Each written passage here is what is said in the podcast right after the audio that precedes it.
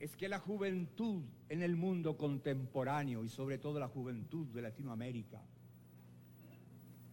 tiene una obligación contraída con la historia, con su pueblo, con el pasado de su patria.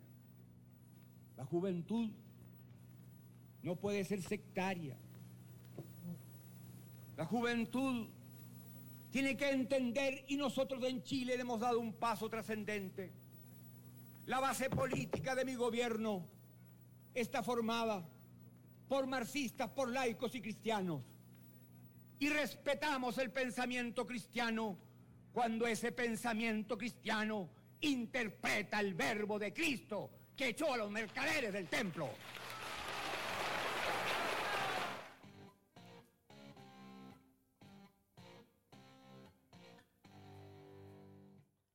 Aquí comienza.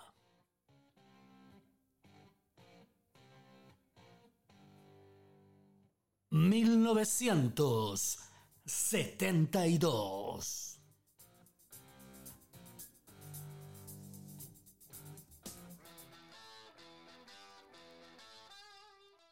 ¡Viva la revolución! Con mucho rock and roll.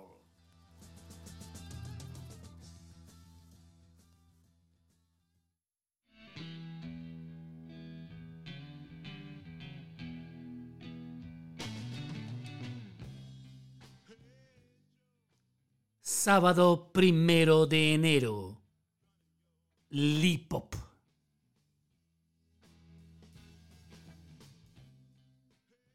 Le saqué el calzón con los dientes desenfundados, furibundo y tremebundo, chascón y descomedido. Macanudo cantaba mi pájaro en su nido. El negro Hendrix se rompía los dientes con una Fender en llamas, en reverberaciones y pulsaciones del último long play, escuchado en la agonía del 71.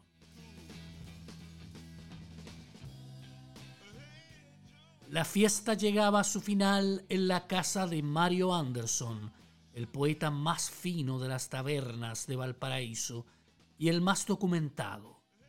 La locura nos condujo allí después de escaparme tempranamente con Mariana de la casa de mis tíos de Playa Ancha y bailar psicodelia folk y rock de lana a lo bestias en una casa ocupada por artistas y hippies a un costado de la Plaza Sotomayor en Valparaíso, Chile. La fiesta llegaba a su final. Anderson nos regaló su sofá y se fue a dormir. Mariana y yo nos miramos.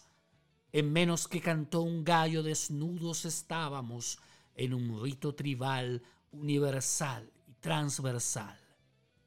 Mi pájaro quiso volar en su boca, pero ella lo introdujo en su barco y juntos nos hicimos a la mar bailando y tomados de la mano. Luego alzó su vuelo nocturno sobre mi cuerpo blindado de alcoholes y hierbas, pero desnudo como el marfil. Mariana gemía y se movía, y se movía y gemía, y rompía la ola en espumas púrpuras, y cantaba, y se dejaba en nuestra nave de espumas. Y su canto de gozo hizo estallar el volcán de mi generación.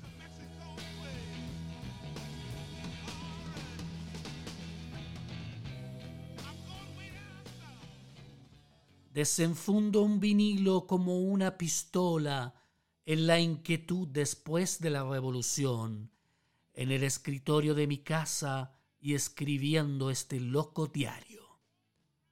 Emerson Lake and Palmer, Tarkus, Sinfonías del Progresivo, para despertar este primer día de 1972.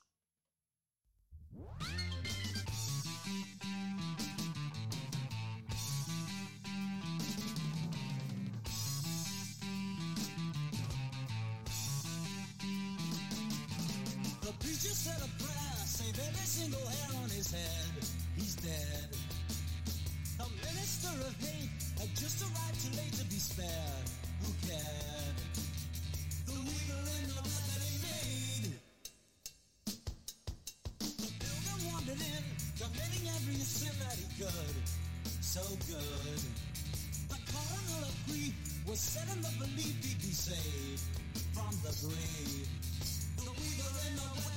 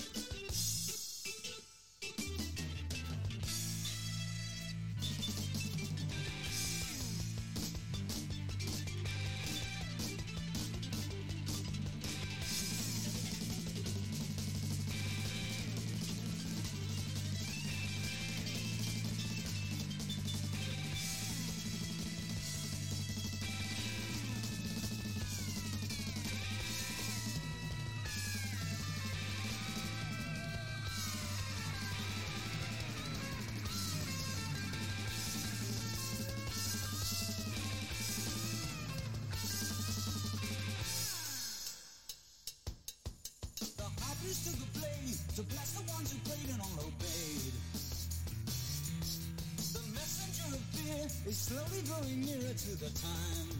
A sign. The weaver in the web that he made. A bishop rings a bell. A cloak of darkness spread across the ground. Without a sound, the silent choir sing, and in their silence bring gated sound.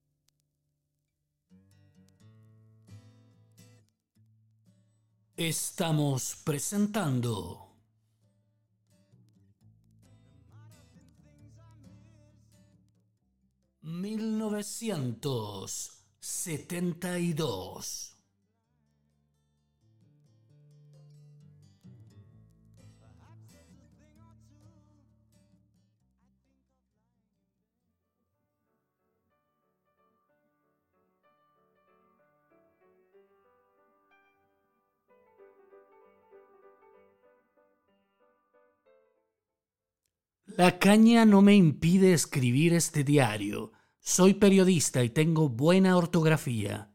Desafío a la hoja en blanco y me bajo la última cerveza del Mademsa. Pienso en Mariana y enciendo mi corazón junto con un cigarrillo y me caliento la cara como canta Víctor Jara. empieza el segundo año del gobierno popular. Don Chicho despertó hace rato y todo Chile comienza a despertar con él. En Cuba se celebra un nuevo aniversario de la revolución. Ya son casi las ocho de la tarde y ahora escucho el volantín de los jaivas.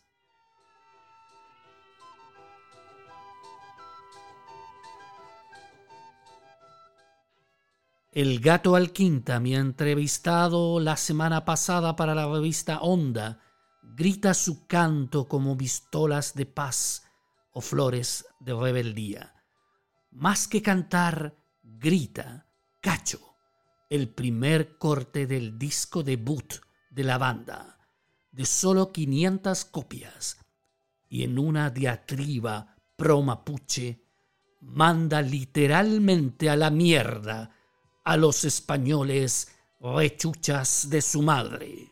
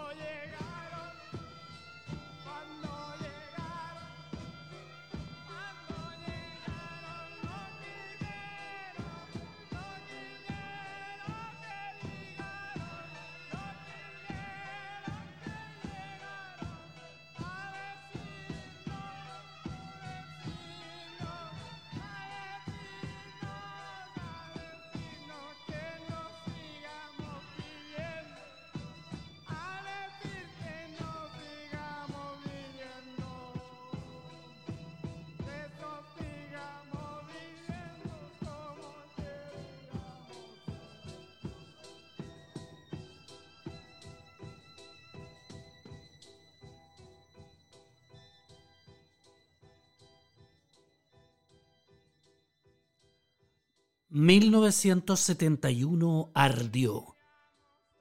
...el pueblo chileno celebró... Le Monde, el matutino francés... ...recogió en octubre el testimonio de un trabajador chileno... ...que resume el pasado año... ...como solo los populares pueden hacerlo. Este año va todo bien, dice un obrero risueño. Tenemos el gobierno. Colo Colo está a la cabeza del campeonato y a Neruda le han dado el premio Nobel.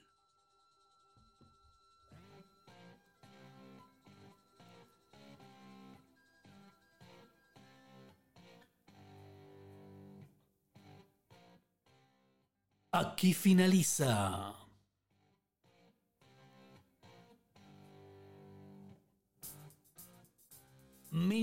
1972.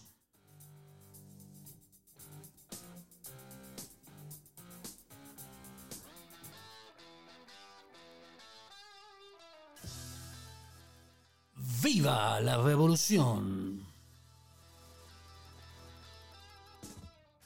Con mucho rock and roll.